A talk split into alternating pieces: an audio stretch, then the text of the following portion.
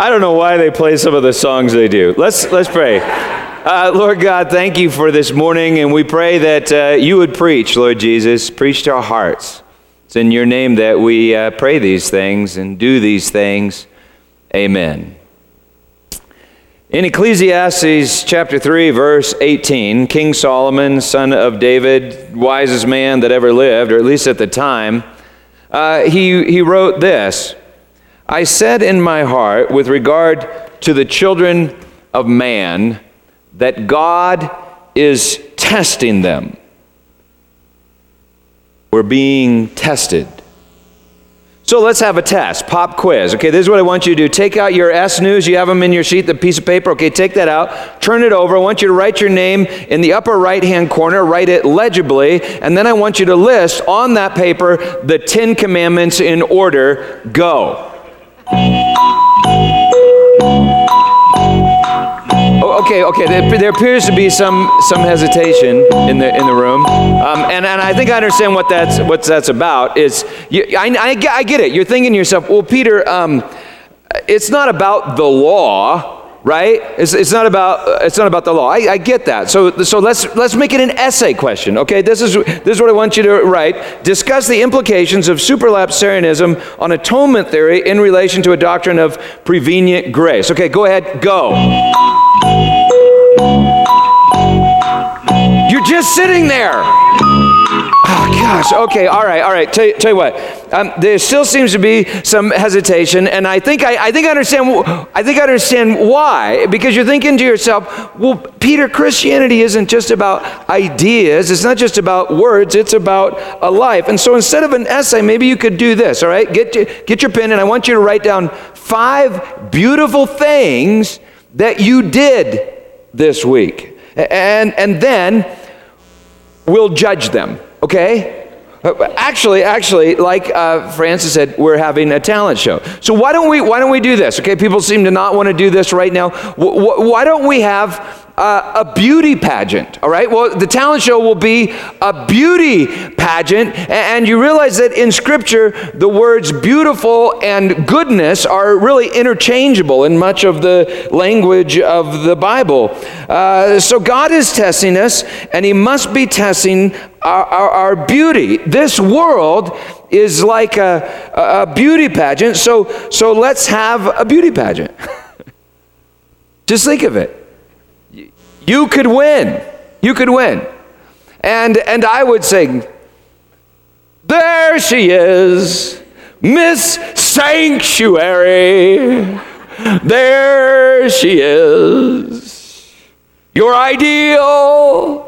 There she is, walking on air she is, fairer than fair she is. You, you, get the idea, right? I mean, that could, that could, that could be you. We'll have, we'll have a beauty pageant. And here's some ideas, here's some more ideas for the talent portion. And now, the moment we've all been waiting for the talent competition.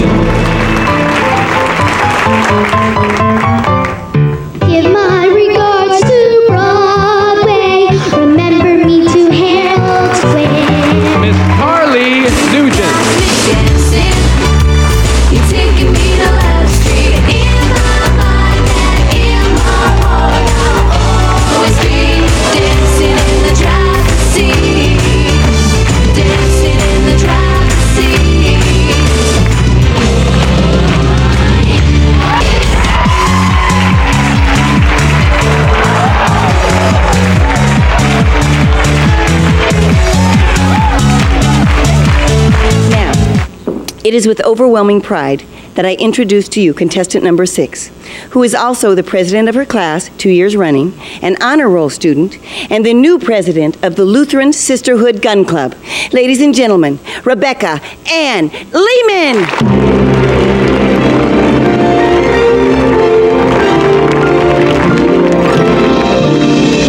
You know what? The rumors are true. I do have a special fellow in my life. And if nobody minds, I'd like to sing a little song just for him. You're just too good to be true.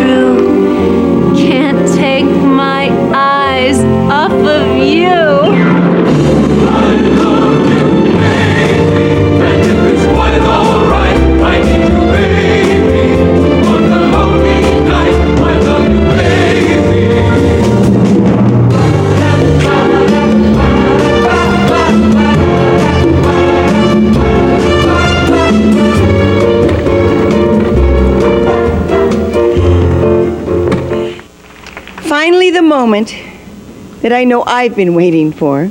With a scholarship of $500, courtesy Leeman Furniture, and an all expense paid trip next weekend when she will be competing for the title of Sarah Rose Cosmetics, Minnesota American Teen Princess.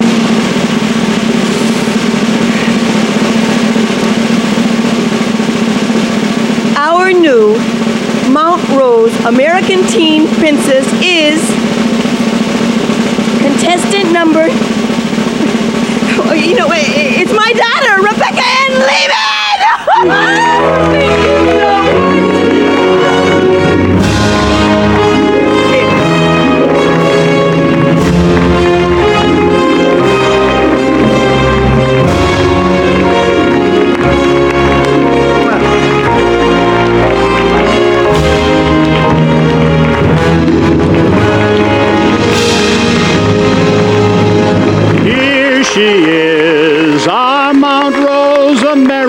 Teen princess.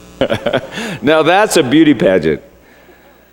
The only problem with beauty pageants is that oftentimes they're just so ugly. you know? Now, if you were a contestant in a beauty pageant and part of a beauty pageant, don't think that I'm just picking on you. This world is a beauty pageant. If you're a student, you're in a beauty pageant. And A is beautiful, and summa cum laude wins the pageant, right? If you're a businessman, you win it by uh, getting stock options and bank accounts full of money. If you're a mom, you win it with beautiful, well behaved children. In sports, sports is a beauty pageant. And Jesus can help you win the pageant. Uh, Jesus can make your family beautiful, your finances beautiful, your, your mind beautiful. He can help you win. And also, I gotta thank the most important person in my life, my Lord and Savior Jesus Christ, because I could not do this without him. Thank you, Jesus!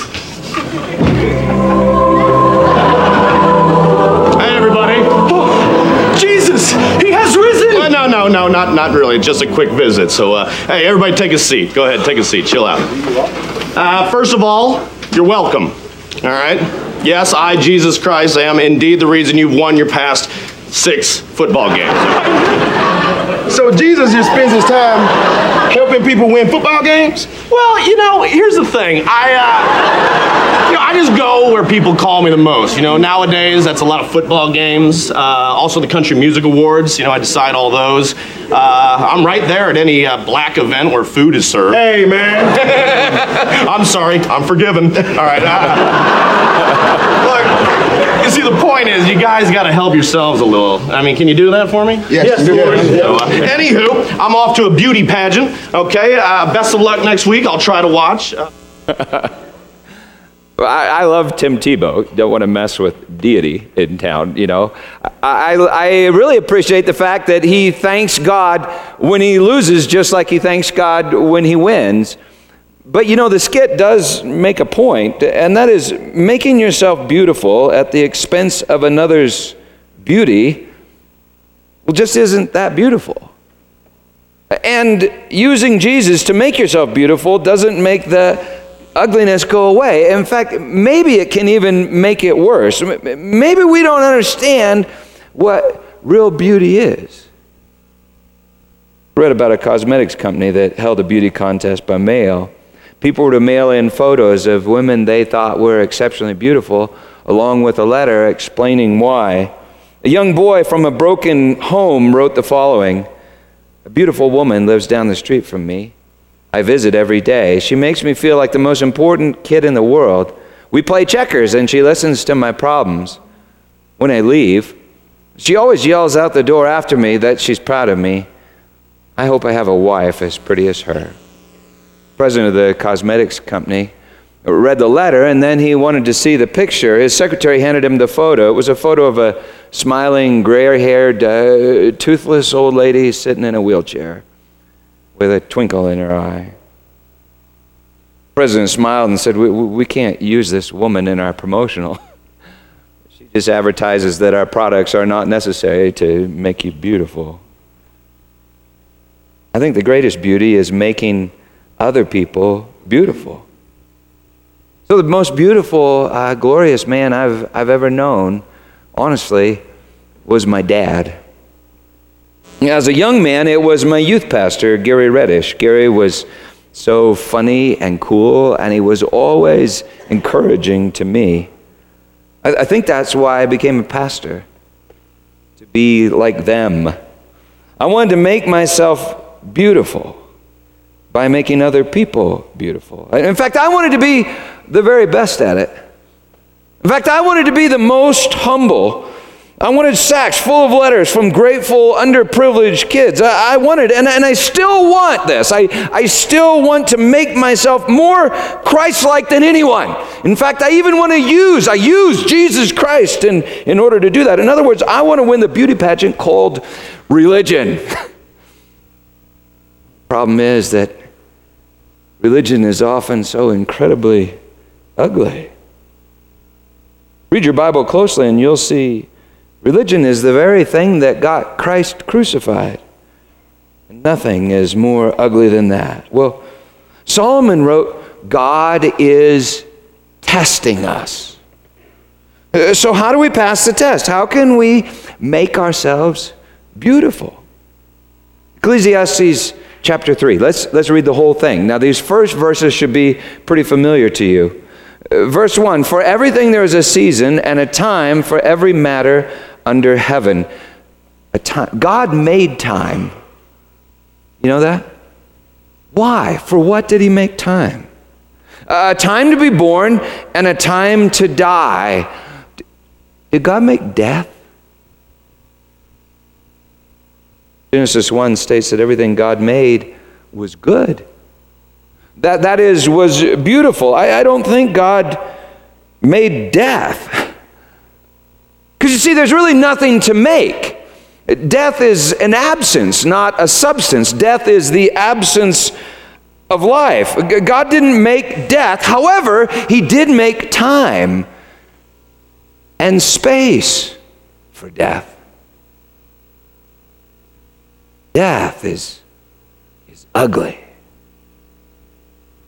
a time to plant and a time to pluck up what is planted, a time to kill and a time to heal, a time to break down and a time to build up, a time to weep and a time to laugh, a time to mourn and a time to dance. You know, Scripture says that weeping lasts for the night and joy comes in in the morning, and that our mourning, our sorrow, he actually turns into dancing. Well, a, a time to cast away stones, he goes on and a time to gather stones together, a time to embrace, and a time to refrain from embracing, a time to seek, and a time to lose, a time to keep, and a time to cast away, a time to tear, and a time to sow, a time to keep silence, and a time to speak, a time to love, and a time to hate, a time for war, and a, and a time for peace. A, a, a time to love and a time to hate. I mean, that sounds like a time for the absence of love and a time for peace and a time for war. That sounds like a time for the absence of peace. Jesus, the Prince of Peace,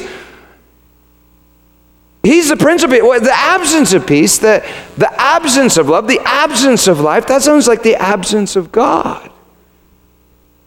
That's evil. Did, did God make evil?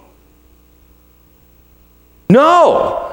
However, he must have made a time and a space for evil, even evil in us. And that's called sin. You'll notice that all these things Solomon's listing, they're all things that people do or that they think they choose to do. You know, we think we, we can change things, but Solomon seems to be saying it's all been set hate, love, war, peace, ugly beauty, which leads to the, this question. Verse 9 What gain has the worker from his toil? In other words, what can we do? What gain has a worker from his toil? I have seen the business that God has given the children of man to be busy with. He has made everything beautiful in its time. If, if God makes everything beautiful in its time, what's the purpose of our time? What's the test? God makes everything beautiful in its time. Every, everything.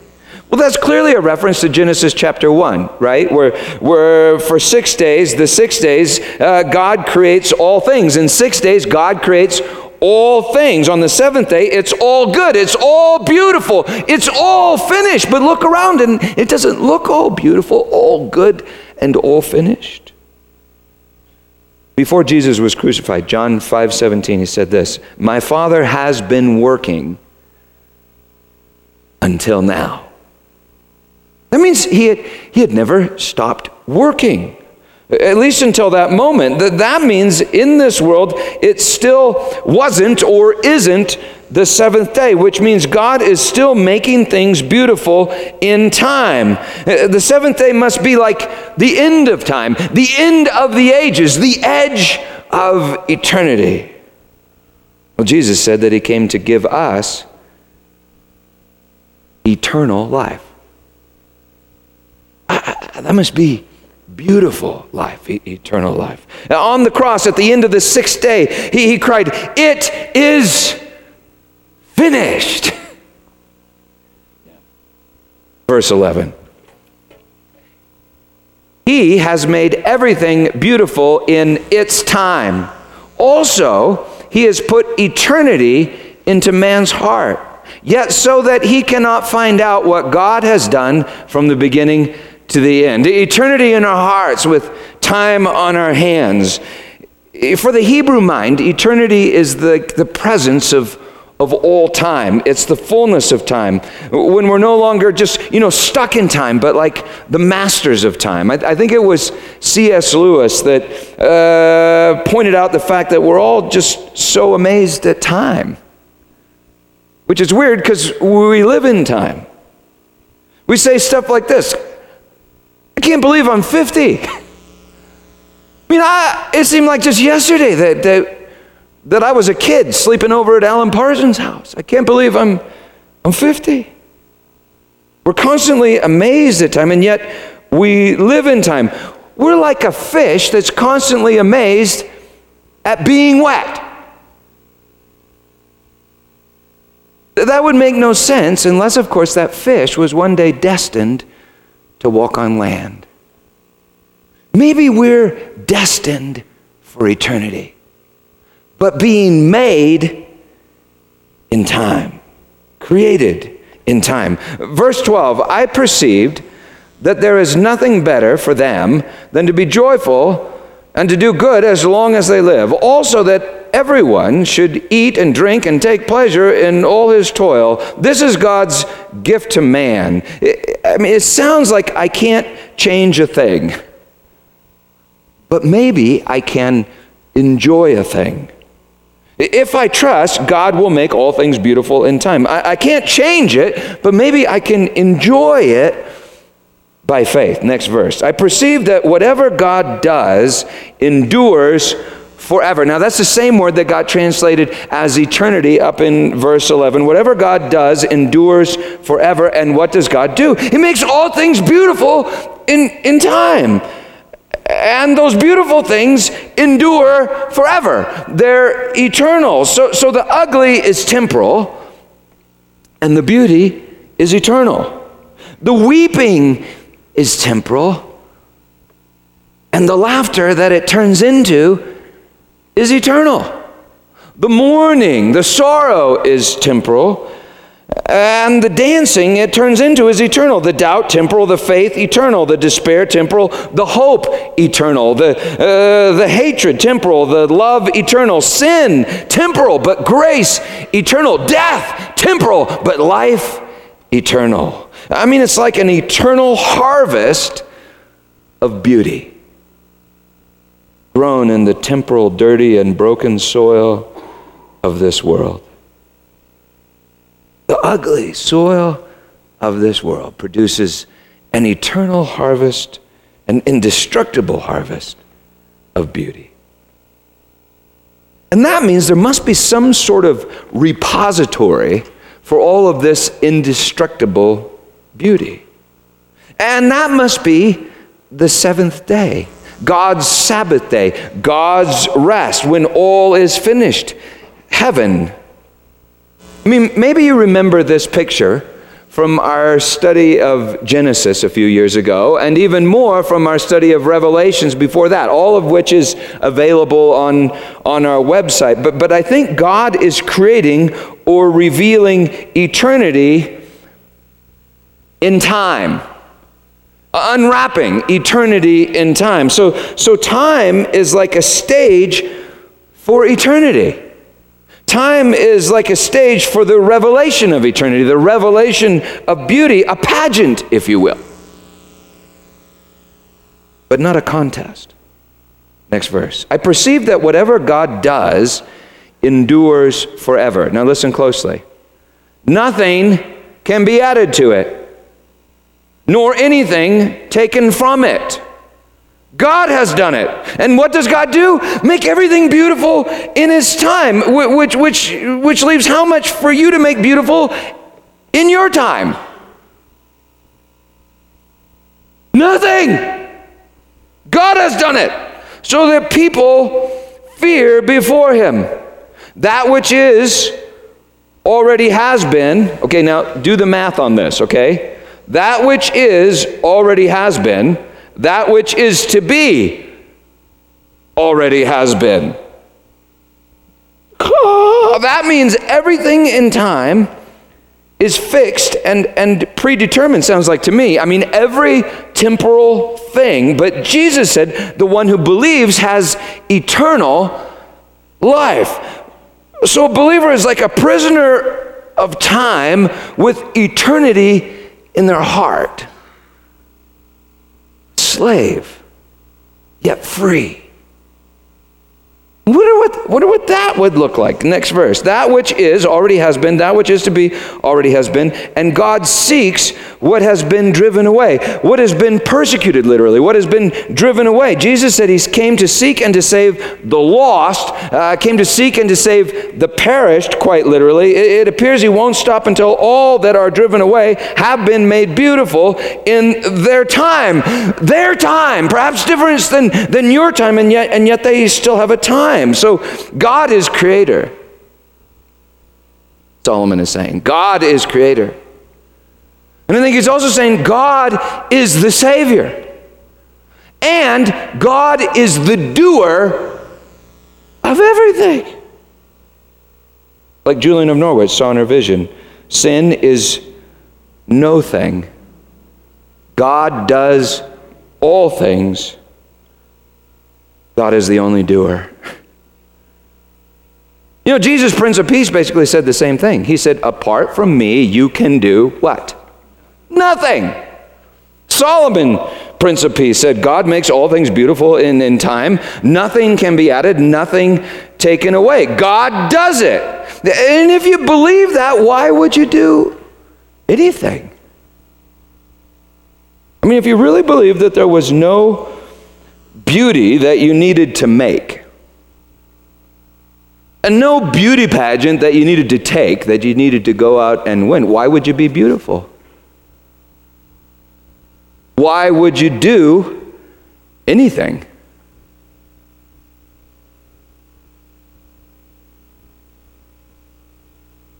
You ever met a two year old? Do they do things? Are they beautiful?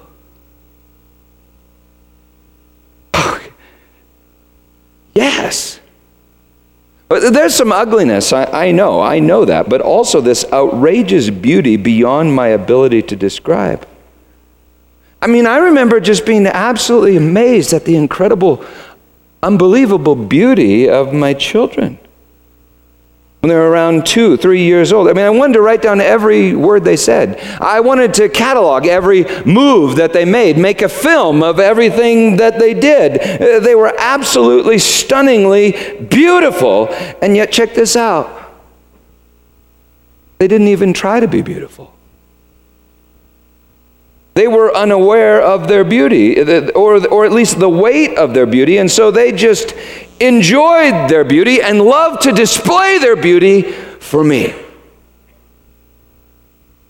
Singing for me, dancing for me, beauty pageants thrown just for me. but they never tried to make themselves beautiful. They didn't have to be beautiful. They didn't have to be beautiful. They just were beautiful. Their beauty, in other words, was free. Maybe you can't make yourself beautiful. You can only be beautiful. Maybe you can't make yourself good. You can only be good. Well, anyway, there, there came a day when they like covered it up, wrapped it up in fig leaves, and they lost that outrageous, unadulterated, and free beauty. They, they lost beauty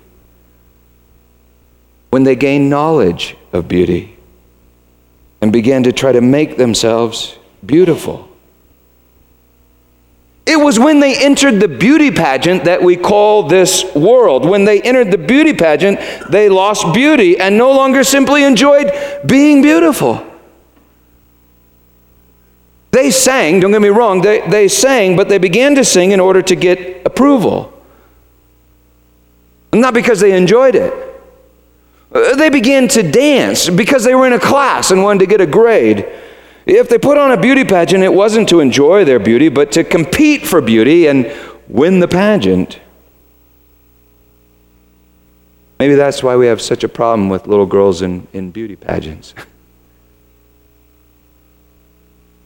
Destroys beauty. My children lost beauty when they felt responsible for beauty. Think about that. They, they lost beauty when they felt responsible for beauty. We all did. Jesus said, You must become like little children to enter. One day we will be like little children. And yet, not little children, because we'll know something that little children don't know. We will know the weight of beauty. And yet we'll still be able to dance, for we will know that beauty is a gift. In other words, we'll know grace. Verse 16. Moreover, I saw under the sun that in the place of justice, even there was wickedness. And in the place of righteousness, even there was wickedness. That is, everything in this world is like a mixture of beauty and ugliness, good and bad, righteousness and wickedness. I said in my heart, God will judge the righteous and the wicked, for there is a time for every matter and for every work. Literally, there is a time for everything, and every deed is there. That is, there is like an eternal moment called judgment. When all ugliness and all beauty is exposed. I said in my heart with regard to the children of man that God is testing them. I said in my heart, with regard to the children of man, that God is testing them that they may see. Now, now, now, I want you to stop right there because I think this is just huge. God is testing us, but not in order that He may see something. Like who gets saved? Like who was able to accurately write down the Ten Commandments on a piece of paper? Like who had the best essay on the meaning of grace? Like who had the five most beautiful things that they did this uh, past week uh, to, win, to, to win the beauty pageant? I mean, the purpose of time is not to inform the Creator about His creation. God does everything. God knows everything. God is not testing us in order to learn anything. God is not testing us in order that He might see. God is testing us in order that we might see. God did not put the tree in the middle of the garden in order that He might see something about us. He put the tree in the middle of the garden in order that we might see something about Him and ourselves. Solomon writes God is testing them that they may see that they themselves are but beasts. They themselves are but beasts. Now, many of you wonder, like me, you, you say, God, what is my, what is wrong with me, God? What is my problem? And people come to me and they say, Pastor, help me. What is my problem? Well, here's your answer. You are a, a butt beast, a butt beast. Next verse. They themselves are but beasts. For what happens to the children of man and what happens to the beast is the same. As one dies, so dies the other. They all have the same breath. And man has no advantage over the beast. For all is vanity, all go to one place. All are from the dust, and to dust all return. Like Abraham said to God, I am but dust and ashes. You're a butt beast made of butt dust. I mean, no wonder you got problems, right? A butt beast made of butt dust that returns to dust, and you need to see it. For some reason, you need to see it. We ourselves cannot make beauty. And we ourselves cannot preserve beauty. Glory days. Oh, they'll pass you by, glory days. In the wink of a young girl's eye, glory days. They pass you by for a reason. God wants you to see something. You know, my father was the most glorious, beautiful man I've, I've ever known. And I watched him turn to dust. We keep his ashes in a can on the breakfront. I'm watching Gary Reddish turn to dust. He has uh, dementia, and in the last several years, it's just made our relationship rather challenging. Wednesday, I went down and saw him at Porter Hospital. They have him in a bed that's actually a cage. You can't hold a thought for more than two seconds. Yet I listened closely and, and I heard him muttering this over and over again we just love the Lord. We love the Lord. We love the Lord. Recognizes beauty, not his own, the Lord's. Now, I got nothing against beasts, but I don't think they recognize beauty. Nor do they have eternity in their hearts like Gary. If you took your dog to the Grand Canyon, She'd spend all her time sniffing the trash and never even notice the incredible, uh, timeless beauty stretched out before her called the Grand Canyon. We may have no advantage over the beast, and yet God put eternity in our hearts, and God is making us beautiful in time. And maybe that also is the point of this beauty pageant called time. Number one, that I would see that I myself am a beast. But number two, God is making me beautiful in time. So at the end of time, I will know my beauty is a gift. At the edge of eternity, I will see I am created by grace. And thus I will rejoice in myself. His beautiful creation. Hey, um, what if you did win that test at the start of the service? Oh, what if uh, you wrote down all, all Ten Commandments, you know? What if you wrote the best essay in this whole room on the meaning of grace uh, and performed the best deeds and won the church beauty contest? And I, and I pointed you out and said, There she is, Miss Sanctuary. Well, well, if that was the case, how would you feel?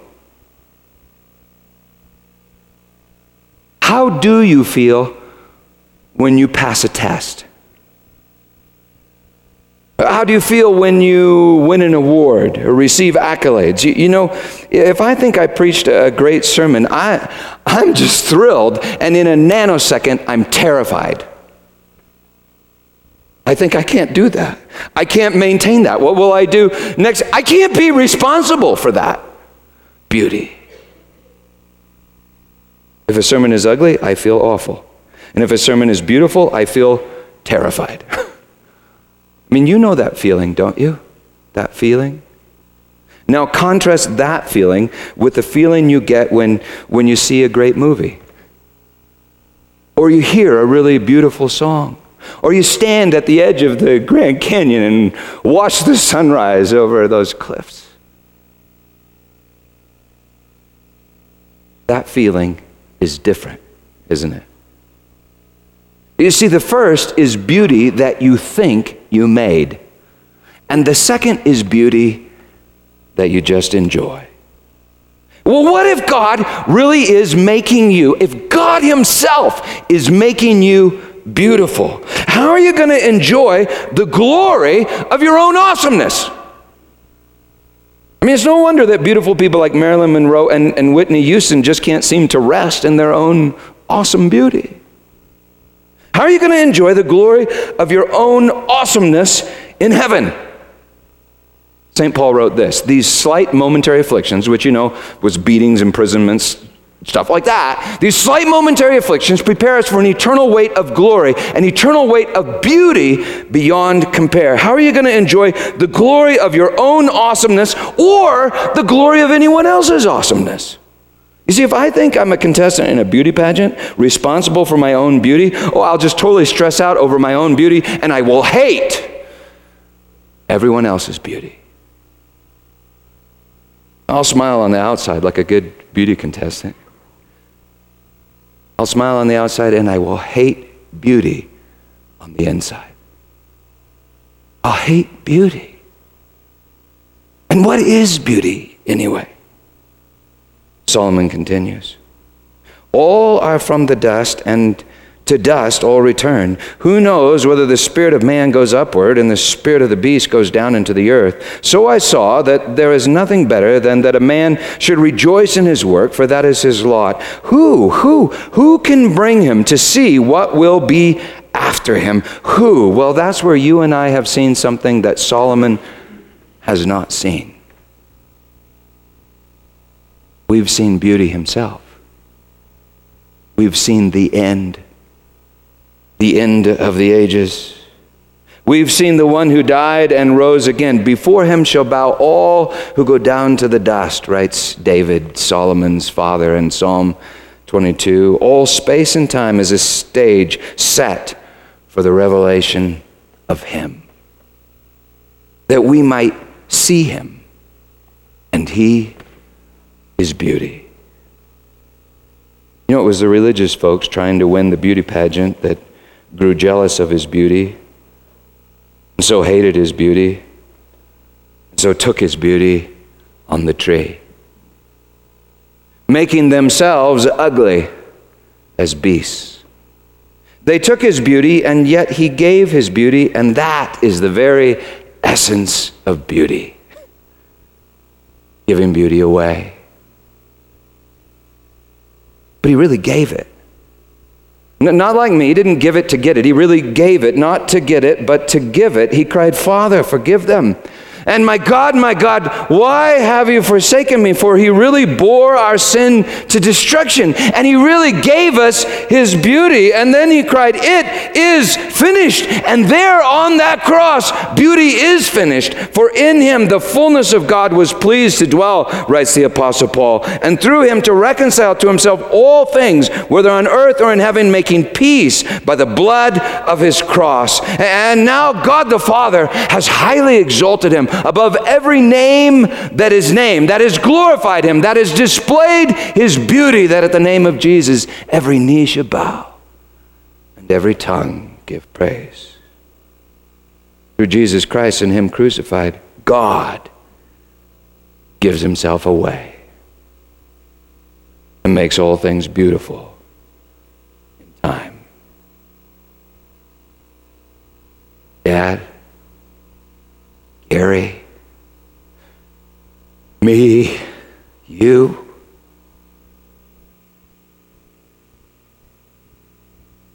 So, this is the winner of the beauty pageant. The one who would choose to lose that all might be beautiful. This is the purpose of space and time.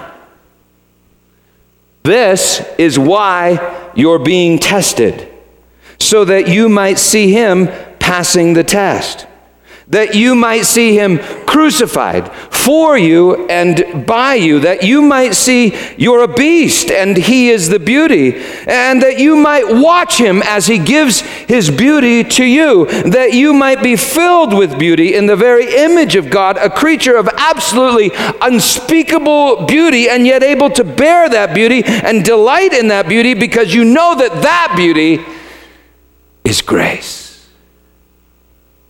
God has done it. And it cannot be taken away. See, with these slight momentary afflictions, with this world of trials and testings, God is giving you yourself. God is preparing you to enjoy the gift of your own awesomeness and the gift of everyone else's awesomeness. Heaven is this ecstatic, wild, and endless dance of shared awesomeness. I, think we call it love. God is love, and love is beautiful. Uh, love is beauty, and it's making us beautiful. It begins here when we stop trying to make ourselves beautiful and we see beauty. Beauty is grace.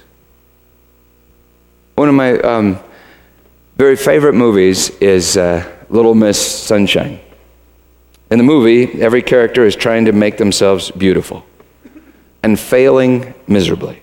Mom, dad, grandpa, Uncle Frank, Dwayne, and seven year old Olive, who happens to qualify for the Little Miss Sunshine Beauty Contest in Redondo Beach, California, because of finances and circumstance, the whole dysfunctional family decides to drive from Albuquerque to Redondo Beach in their orange VW bus, like the one I had when uh, I was a kid. Anyway, her, her grandpa teaches her a dance routine uh, along the way and, and then dies. Dies of a heroin overdose on the way to the pageant. No one bothers to check the dance routine that grandpa taught Olive be, before the pageant, but when Olive starts to dance, they all forget themselves and the ugly little worlds that they have created.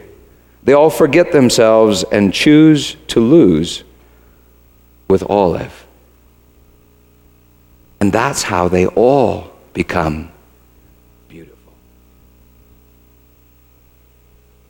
I'd like to dedicate this to my grandpa who showed me these moves. Oh, oh, that is so sweet. is he here? Where's your grandpa right now? In the trunk of our car. Okay. Well, take it away, Olive.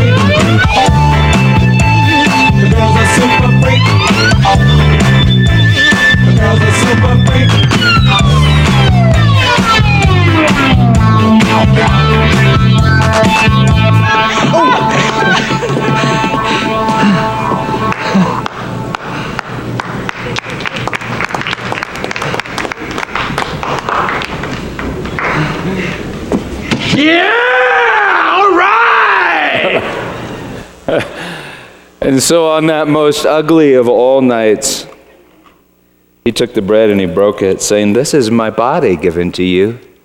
Take and eat and do this in remembrance of me.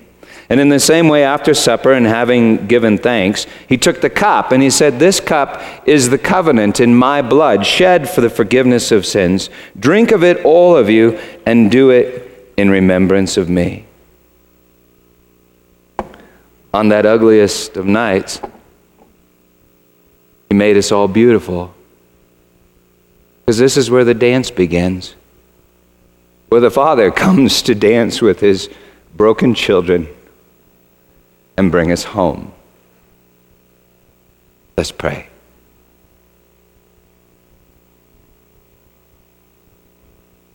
Pray these words if, um, if you can. Just in, you can just pray them in your heart after me.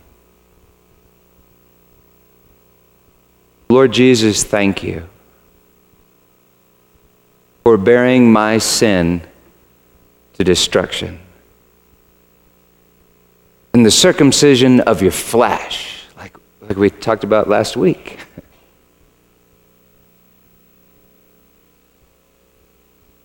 And thank you, Lord Jesus, for giving me your beauty, your very self. Thank you for my incredibly glorious, unspeakable, awesome beauty. Because, Lord Jesus, you are my beauty. It is finished.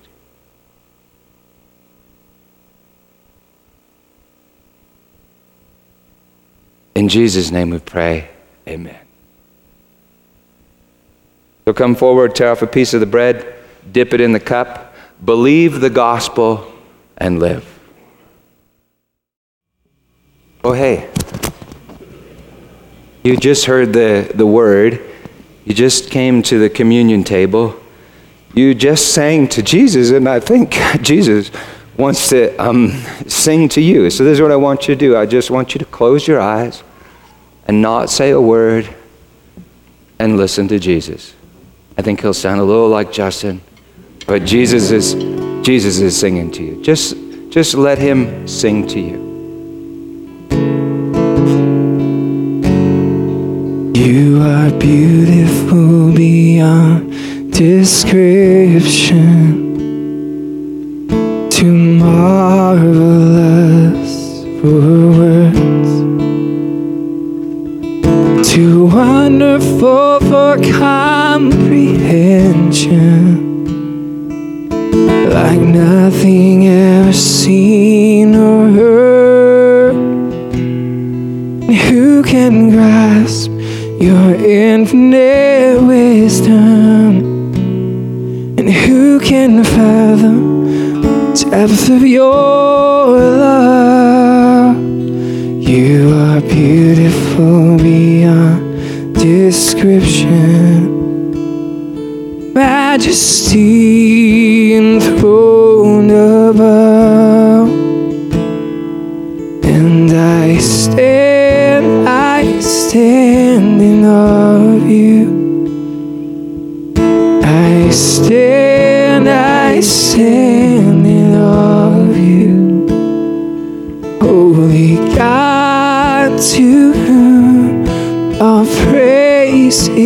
due. I stand in awe of you.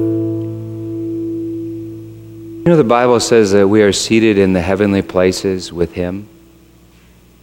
And that last line, I forgot about that line. Holy God, to whom all praise is due. But Jesus is the one that even said it, that Scripture calls you gods. And, and we're not God, and yet you just came to the communion table and placed the life of God within yourself. We sing songs like No One is Like You, Jesus, and yet Scripture tells us that He is making us like Himself. And that at the beginning of time, God said, Let us make man in our own image and likeness. And so I do think that Jesus stands in awe of you because he made you. You are his masterpiece.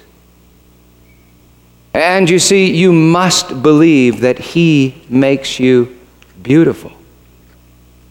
I don't say that to like encourage you. I say that as a command.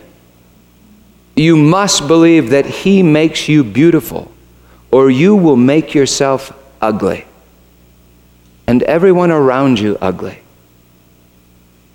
And that creates a place, and I believe it's a real place called hell. Jesus came to conquer hell. What is hell? It's a place where people close their eyes and they do not listen to the voice of God singing over them, I made you. You are beautiful. You are my creation.